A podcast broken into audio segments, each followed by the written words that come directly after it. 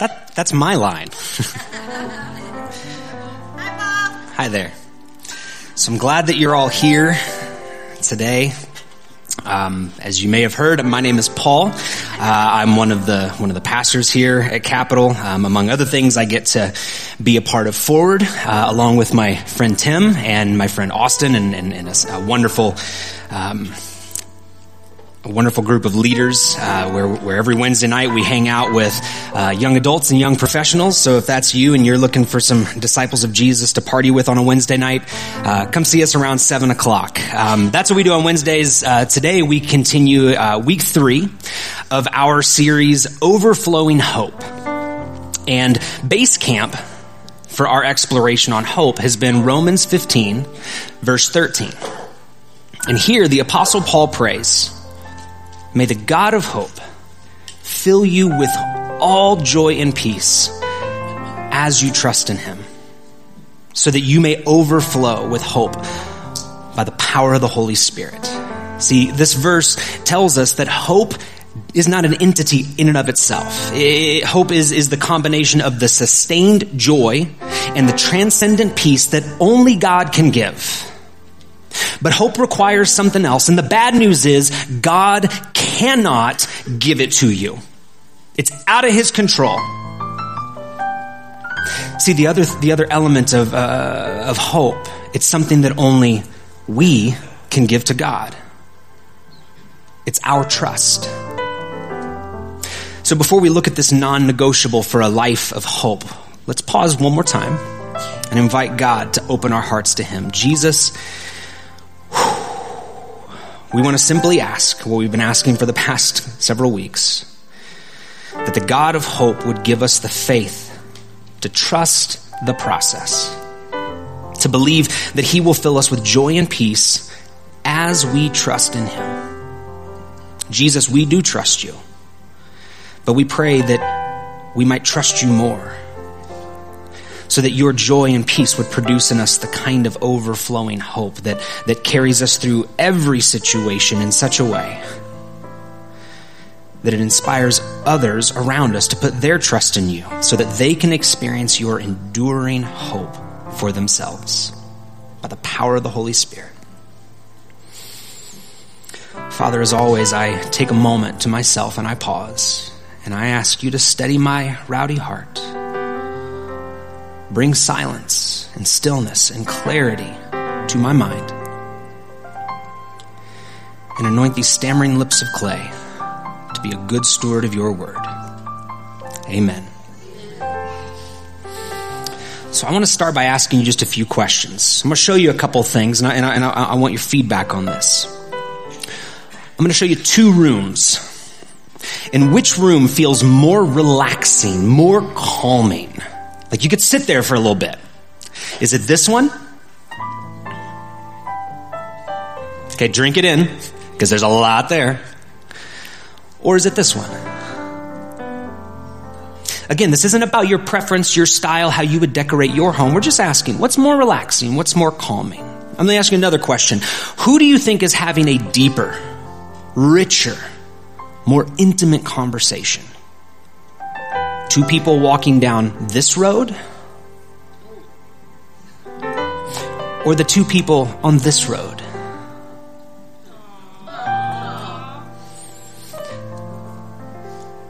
What seems more enjoyable? Getting your produce from this environment? Or maybe this one?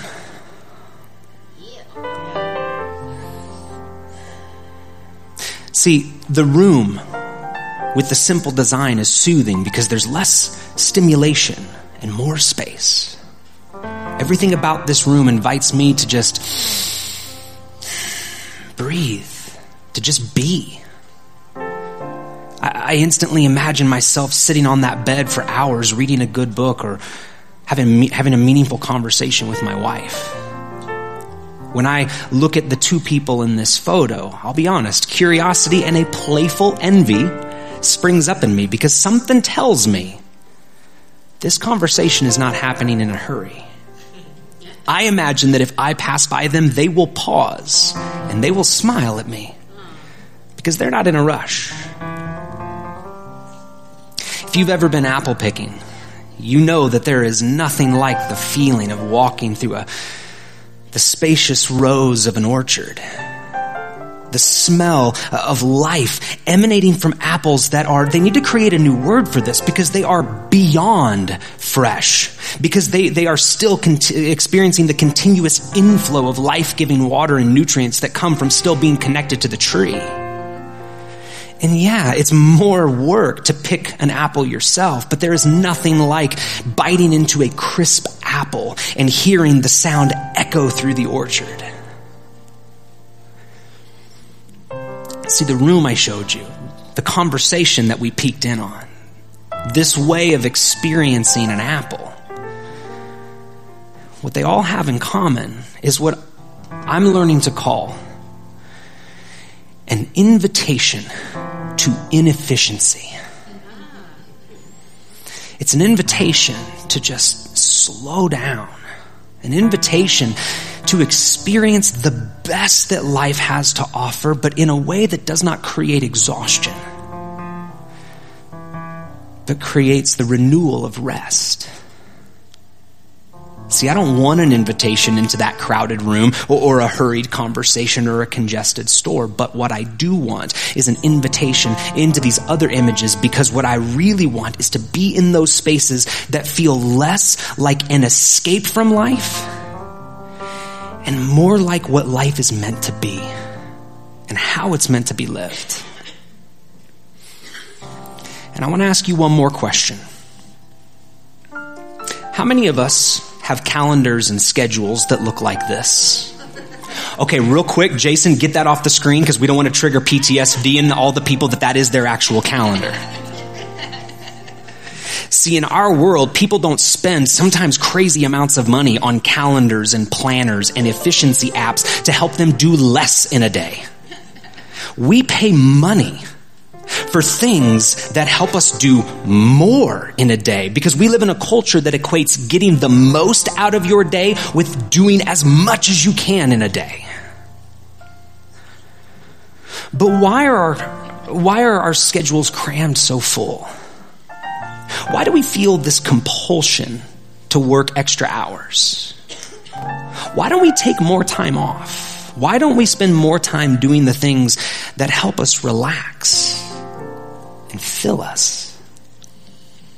Now, I'm going to give you a 100% valid response to all these questions that I just asked you. That's just the way life is, isn't it? But I would like to give you an equally valid response to that. Yeah, but something inside of us knows that's not the way it should be. Something inside of us says that life isn't meant to be lived rushing from one hectic, overcrowded space to the next. Something inside of us knows that when Jesus said in John 10:10 10, 10, that he came that we might have life to the full, what he did not mean was a full schedule with no room to rest, no room to relax, no time and space to breathe, and without the ability to just be. And look, you know me. I'm a creator, created in the image of a creator God. So I know the satisfaction that comes from making things and getting things done. But I spend so much of my life trying my best to get the most done in a day. Instead of slowing down and praying that God would help me get the right things done in a day. Why? Now, look, I'm going to be vulnerable and I'm going to be honest with you. So I'm going to ask you not to judge me. And I'm going to ask you to be okay with the fact that at least, at least one of your pastors is a human. Here's the truth. More often than I want to admit, the reason I try to get as much done in a day as possible is that I don't completely trust God. I mean, come on. I, I know I should trust God. And I sit up here week after week, Wednesday after Wednesday, and I say that I trust God. But my actions don't act like I trust God. Instead, I act like if I don't read the right book, listen to the right podcast, reread the right article on the right day, I won't have the right thing to say to the right person whenever they ask for my opinion. I act like if I don't do my job perfectly, everyone around me is going to have a miserable day because they won't be able to do their job perfectly because in order for them to do their job, I got to do mine. I act like if I say no to someone who asks me for my time, they will hate me, leave our church, and denounce God on their way out. And I appreciate your laughter, but that's a real fear. See, I act like if I if I suggest or push back against my wife's opinion or a friend's input, they will think that I am controlling. I act like if I don't drop everything when my kids need something, they'll quit playing sports, start listening to music that I don't understand, dye their hair weird colors, and then start playing music that I don't understand. They're gonna move out when they're 17, get a whole bunch of tattoos, and they will never speak to me, my wife, or God ever again. Except when I was a teenager, I quit sports, started listening to music my folks didn't understand, dyed my hair weird colors, played in bands that made music that my folks didn't understand. I moved across the country a few days before my 18th birthday, got a whole bunch of tattoos, and yet, in three weeks, I'm gonna go on vacation all by myself with my mama.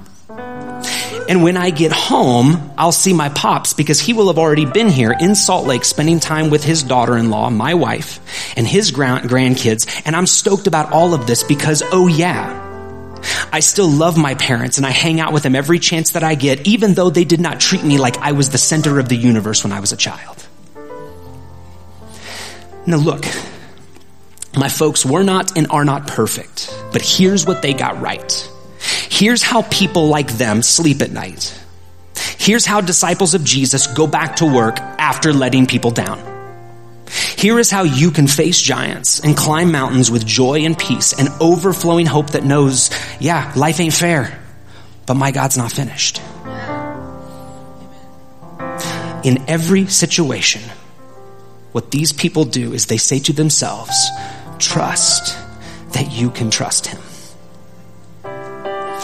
trust that you can absolutely 100% trust God. See, they live like they trust God with their relationships, with their careers, with, with, their health. They trust God with their own bank accounts. They trust God with the world economy, and they trust God with whoever is sitting in whatever political office. But they do not just sit around and do nothing. People like this, they, they, they do their best to steward their abilities and, in, and, and use the influence that God has given them. And then, as the song says, they find rest in the Father's hands because they know how to leave the rest in the Father's hands. And I don't know your situation. It may be beyond stressful. You might even say, it is hopeless.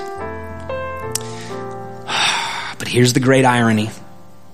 Here's the thing that I wish I could have a one on one with God and be like, you gotta change that, bro. That's just not working out for me.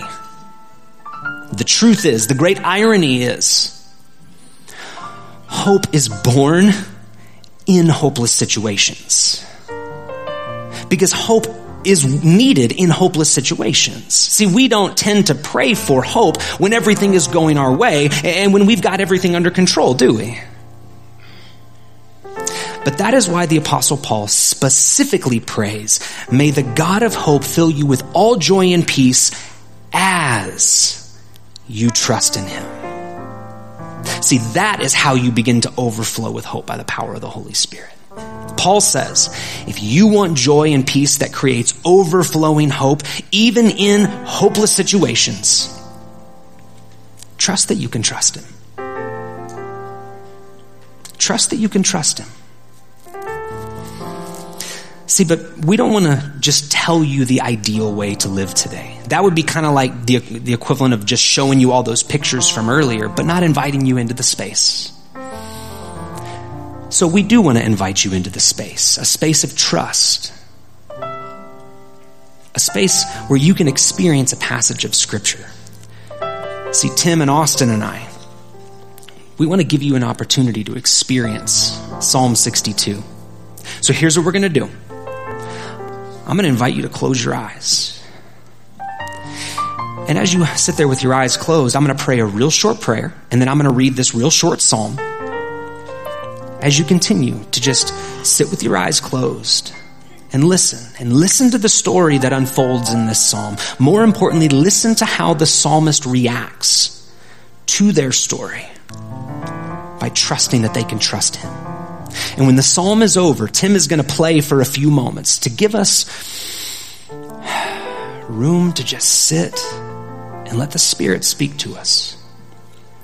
And then we'll walk through the psalm and I'll share a few thoughts along the way. So here we go. Spirit, come. Speak to us as we slow our breath, still and slow our minds we give you space to speak because you give us room to breathe. Give us the trust we need to trust that we can hear from you. Psalm 62. Truly, my soul finds rest in God.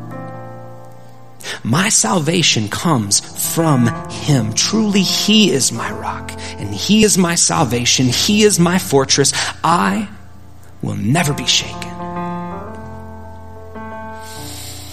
But how long will you assault me?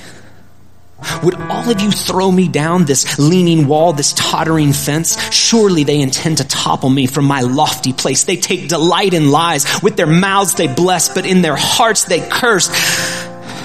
Selah.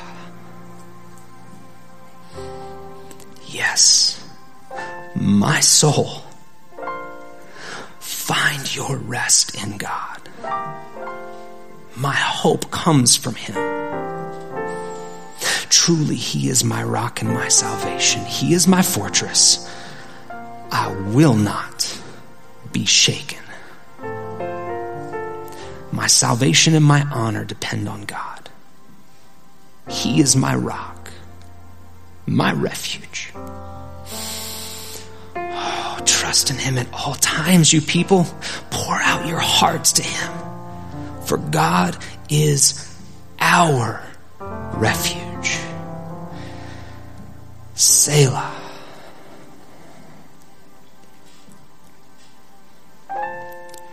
Surely the lowborn are but a breath, the highborn but a lie.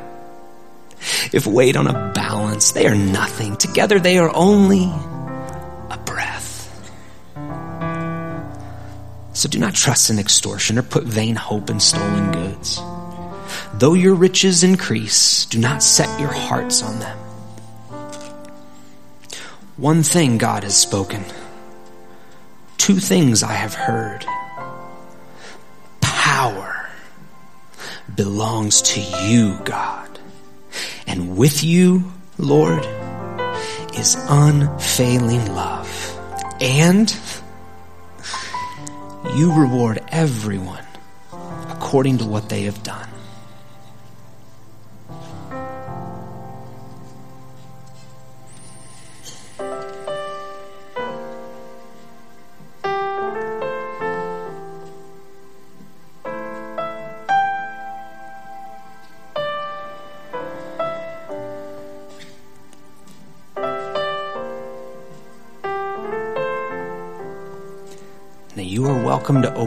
Eyes or you are welcome to keep them closed or close them at any point in this message in order to focus on what God is saying so you can drown out what I'm saying.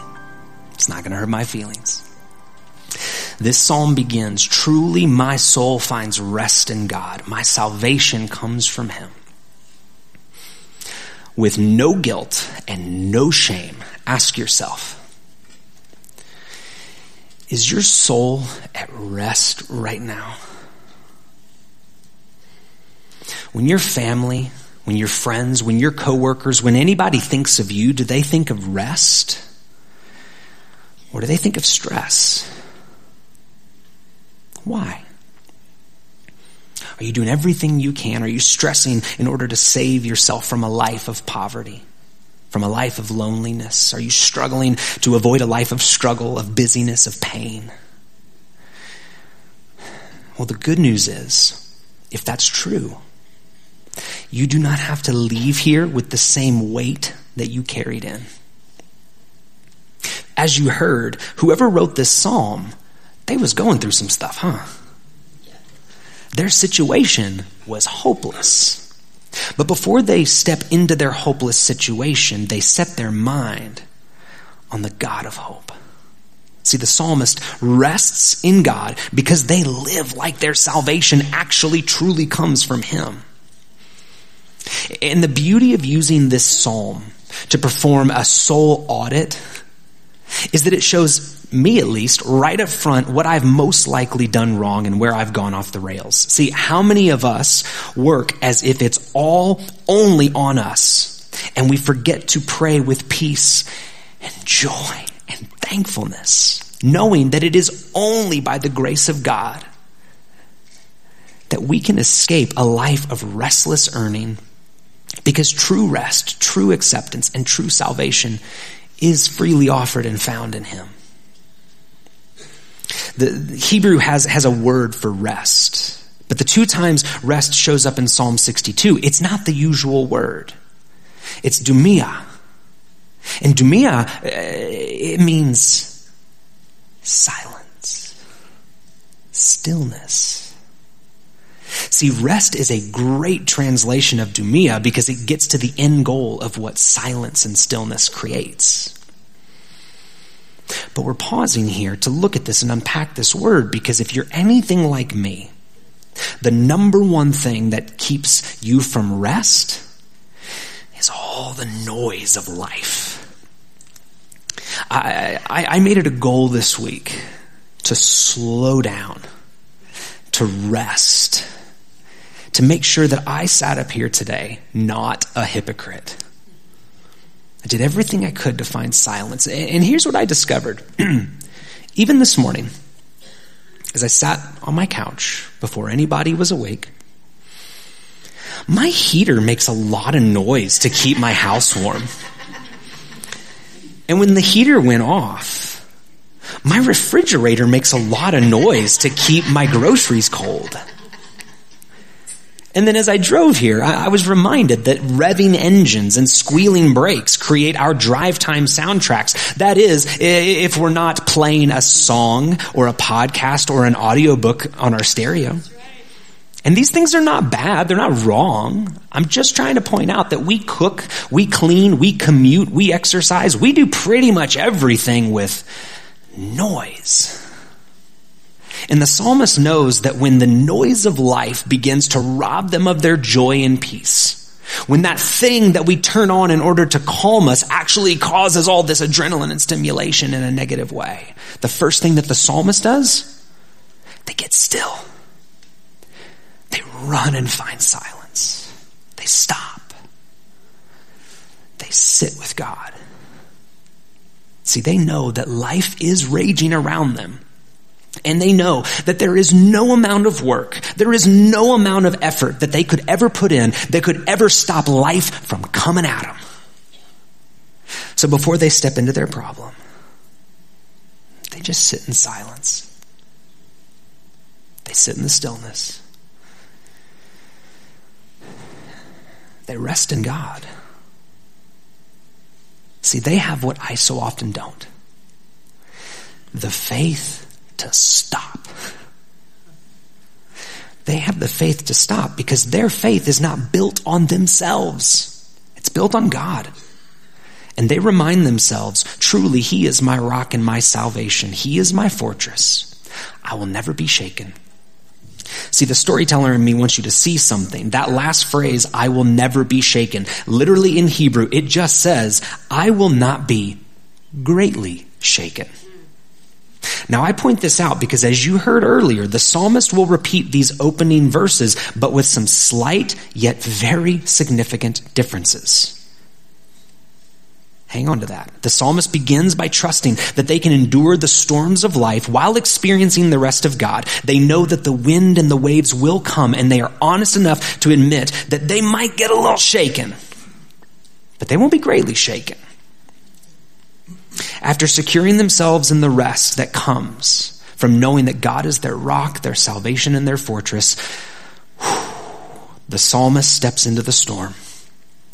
How long will you assault me? Would all of you throw me down this leaning tower or this leaning wall, this tottering fence? The two times the psalmist says you in this verse, it's the second person plural of the word. It's the equivalent of my friend Chris and everyone else from Texas who says, all y'all. This isn't just one person coming at him, it's all y'all coming at him.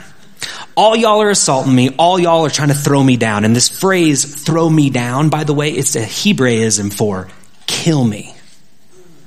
And that's why the psalmist admits, all on their own, they are, un, they are as unstable as a fence that is about to collapse. But they wade deeper still into the waters of betrayal. Surely they intend to topple me from my lofty place. They take delight in lies. With their mouths they bless, but in their hearts they curse. Selah. The word surely in this verse is the same Hebrew word truly in verse 1. Just as the psalmist is certain rest is only found in God, they are certain that these folks are trying to take him down. These folks are saying one thing to the psalmist's face, but trash talking him behind their back. See, the noise of their life is making everything confusing. The, the, the noise of their mouths, it, eh, it, it's too much for me. I'm hearing the noise of what they're saying, but I'm also hearing the noise, the rumors that they're out to get me. The noise is unsettling. The noise is frustrating. The noise is making it almost impossible for me to know who to trust. I just need the noise to stop. I need the world to stop. I need silence. I need rest. Dumia. Dumia. Now you probably noticed that strange little word at the end of verse 4. Selah. Now, a major part of learning, and, so many of you know this, the major, a major part of learning uh, a language is memorizing vocabulary words. And when you learn Hebrew, you learn that Selah means technical poetic notation of undetermined meaning. Let it just, just drink it in. Let that shape your discipleship. Now, because they don't exactly know what it means, that's one reason why some Bibles uh, don't include this word, uh, or they don't translate this word and have it show up. And instead, they just include a little footnote, an A or a B or something. They tell you to go down to the bottom and it's just going to say, uncertain on this meaning. Scholars have debated Selah, uh, its meaning uh, for a very long time, but regardless of the nuance of each interpretation, what they all have in common is that this word is meant to make us stop to sit and to reflect back before we move forward. Reflect on everything that we know up to this point, perhaps as a way to put everything in perspective. See, in Psalm 62, when things are at their worst, when, when the noise is at its most chaotic, we remember that our souls find silence and stillness and rest in God we remember when people or situations seem bent on destroying us, our salvation comes from God. When we feel unstable, He is our rock. When we, when we need a retreat from the battle, well, He's our fortress. So what's overwhelming you today? What or, or, or who is causing chaos in your life? What won't let up from trying to knock you down? In the name of King Jesus, may your soul find true rest in God today. The rest uh, of the God who, whose love will never leave you, whose love will always sustain you. In the name of King Jesus, I invite you to Selah, to reflect on the truth that you can trust, that you can trust Him as Tim plays, step out of the struggle for a minute and step into the silence and rest of God. Leave whatever is troubling you in His hands. And then listen to the words Austin sings and trust that they're true for you too.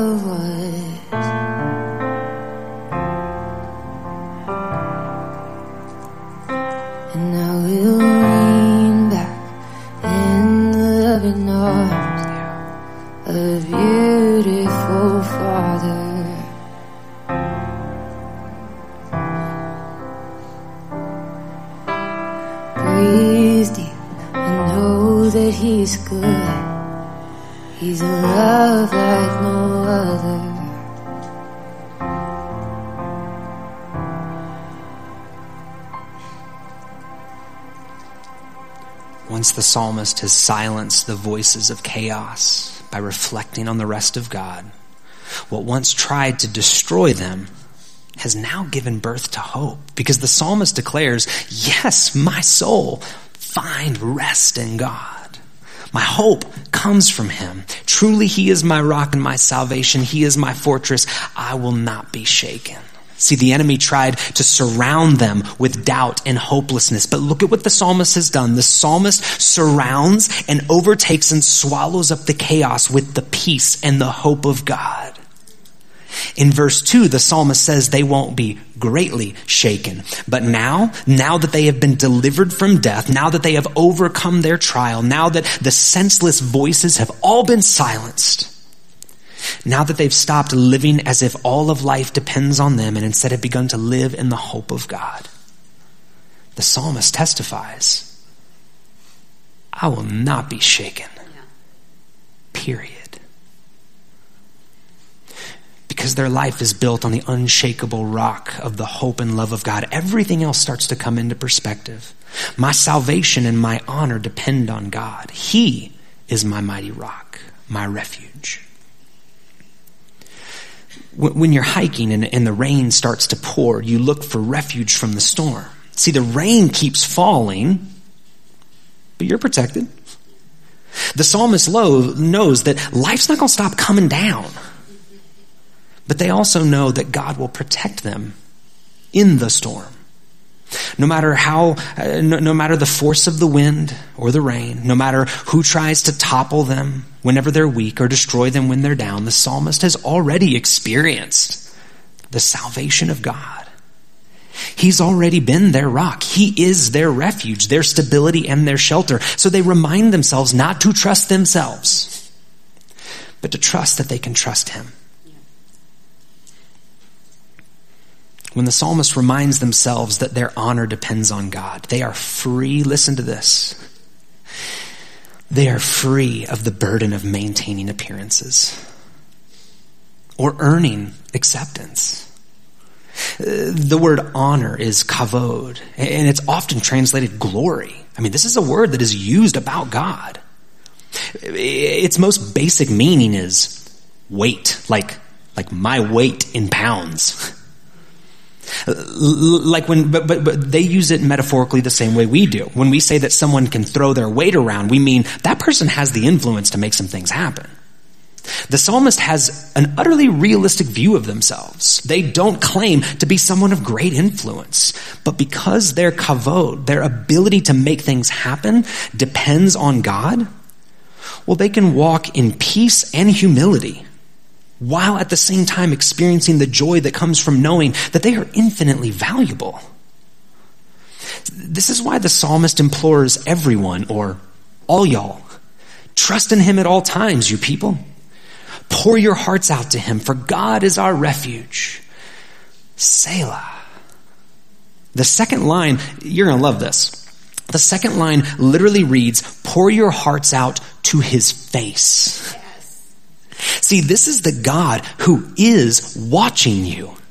He, is the God who, who is watching over you, looking right at you, whatever you're going through. There is nothing that you experience that He goes, whoa, didn't see that coming. This is the God who says, My love is not and never will be far from you. Turn around, pour your heart out to my face because I am with you. Amen. See, it's not just when everything has gone bad that we Selah. When he delivers us, we, we're reminded of why we put our hope in him in the first place. When we feel him, when we are in his presence, uh, when we experience the hope that we have in him, we, we put our hope in him all over again. See, earlier we, myself included, admitted that we often only look for hope in hopeless situations. But there is a way to never feel hopeless. Easier said than done, but there is a way. See, if we will continually humble ourselves and admit that our lives from start to finish are a gift from God and that we are precious and valuable because the creator of the universe, love incarnate, invites us into relationship with him and into rest in him. If we continually remind ourselves while we're on the mountaintop that our hope and our trust is in him, then our knee jerk reaction in the valley of the shadow of death will be, I will fear no evil. I will fear no bad thing. Because my hope and my rest comes from God. See, storms will come, but we will never be shaken. So, once again, in the name of King Jesus, I want to invite you to sit. I want to invite you to rest in the stillness that He offers. Be still and know that He is the God who loves you and values you and gives you infinite worth that no one can take from you, not even you, not even your own mistakes. Because whatever you may do, it is no match for His love. Rest in that hope as Austin sings.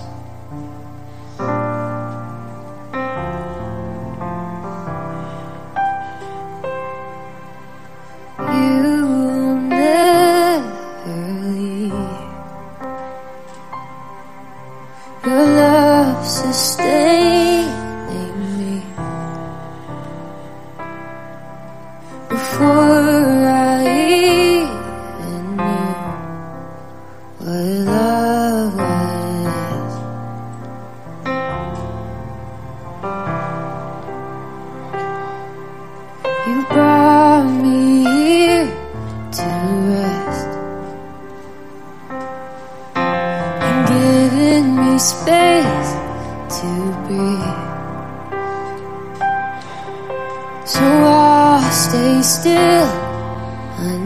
all of our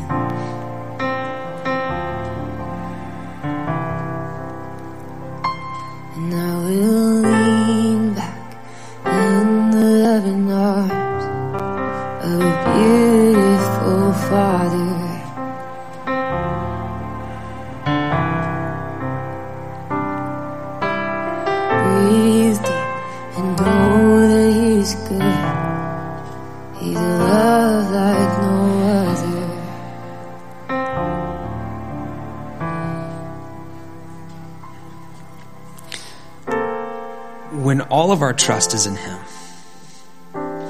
we, we become the most stable, the most humble, and I'm just going to say it, the most likable versions of ourselves.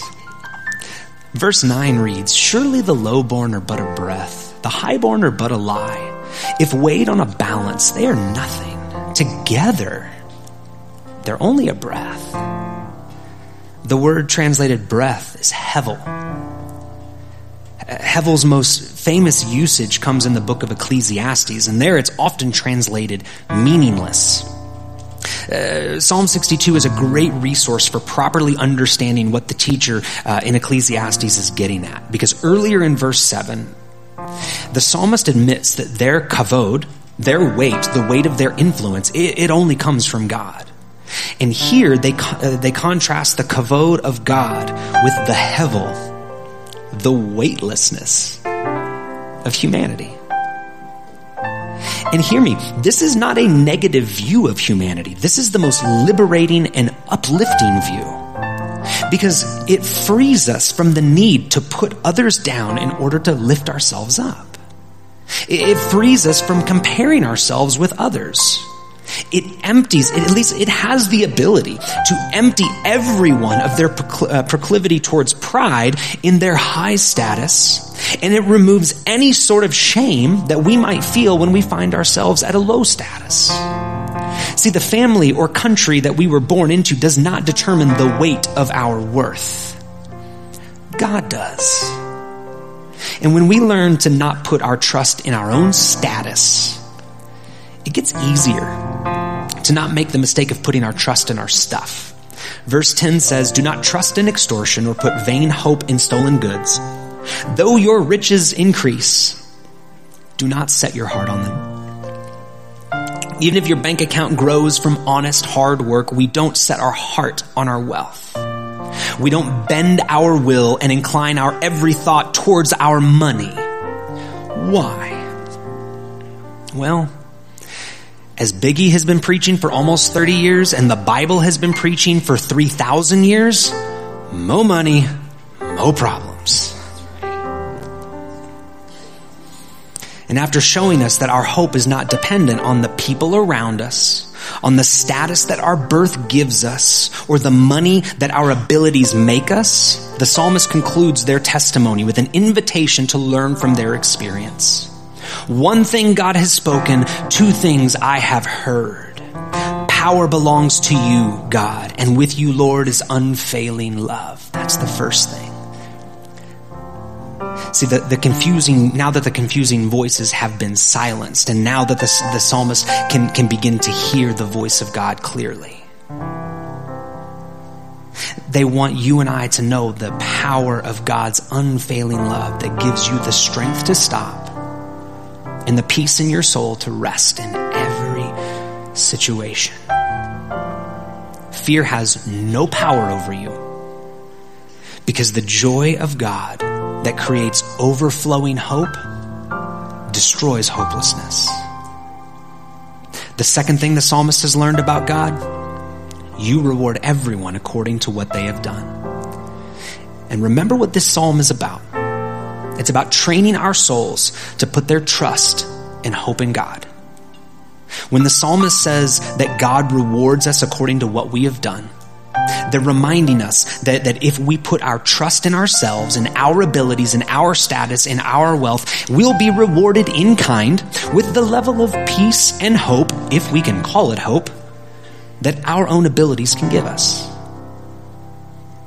But if our souls find rest, if we live life in the stillness and silence of the unfailing love of God, He will reward us with true joy and true peace that will create overflowing hope in us that will begin to spill out of us and onto those around us. The kind of contagious hope that helps our colleague breathe when things don't go according to plan. The kind of hope that renews the faith of a family member who thinks God is absent the kind of hope that helps our spouse or our friend let go of their worry about the future. The kind of hope that teaches our kids or those that we have influence over that no matter what you face in life, you can trust that you can trust Him. Whether you believe that in this moment or not, I want to invite you one more time to sing to your soul, to preach to your doubt that there is joy, there is peace, there is restorative rest and overflowing hope in the unfailing loving arms of God.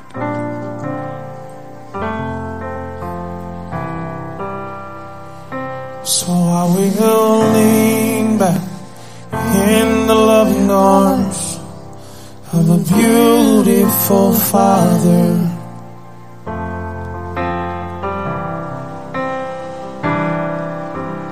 Breathing, know that He is good. His love like no other.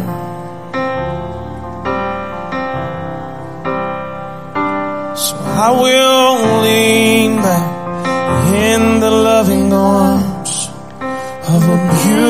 faithful Father. Yes, He is. And breathe and know that He is good. His love like no other.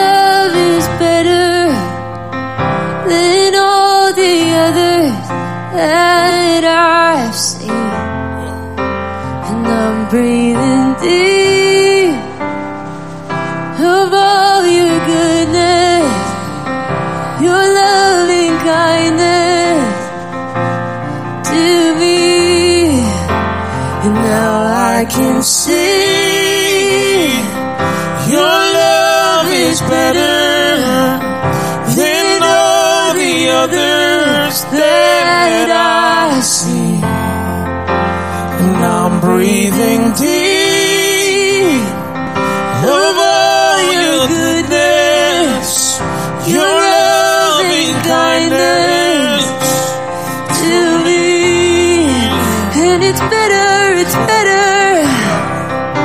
It's better, it's better. It's better, it's better. Your love is better, It's better, it's better, it's better, it's better, it's better. I will lean back in the loving arms of a beautiful Father. Yes, I will. And breathe deep. Know that He is good. His love like no other. His love like no other.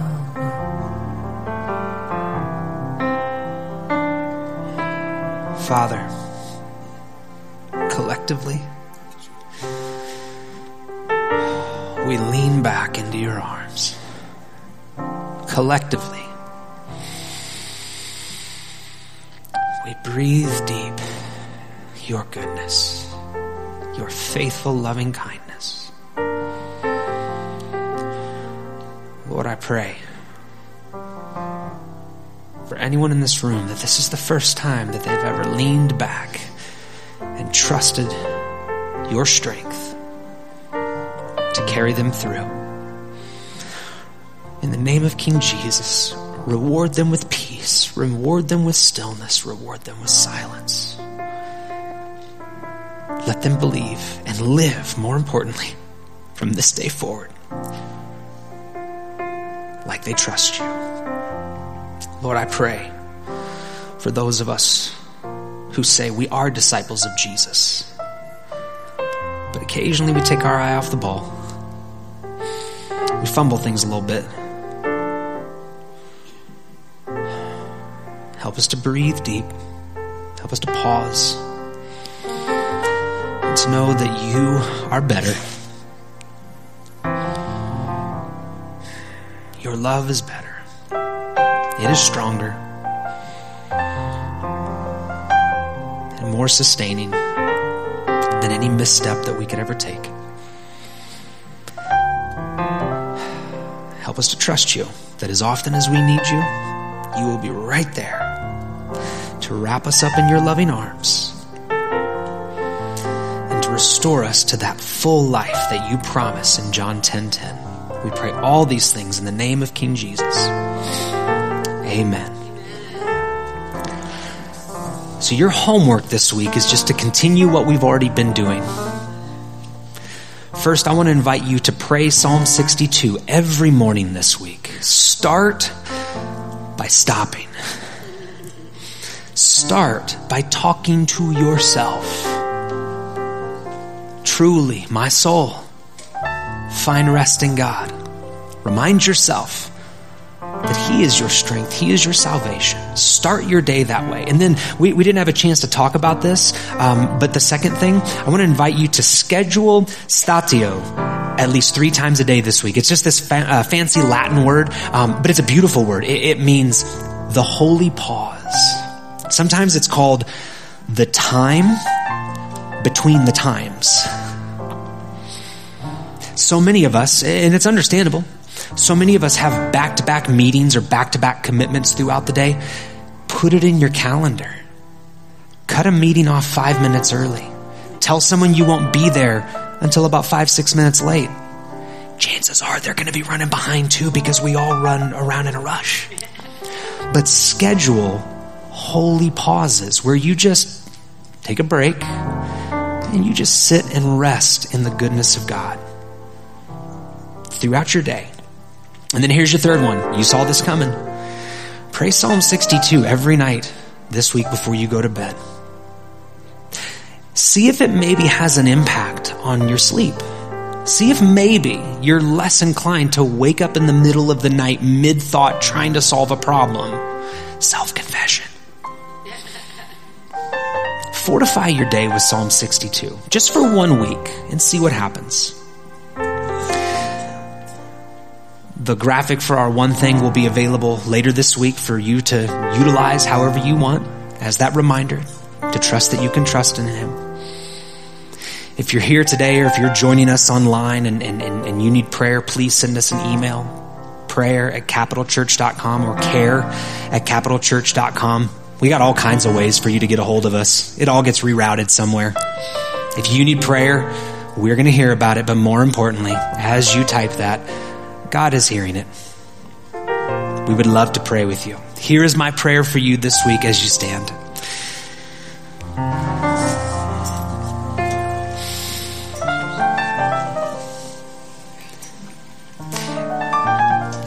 May the week to come look a lot more like Thursday, Thanksgiving Day, than Black Friday.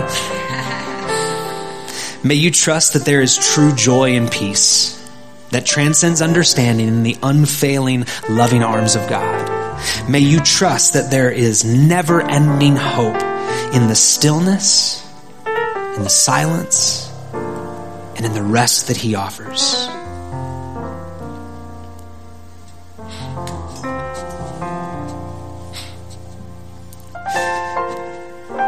And may you be better than me so often.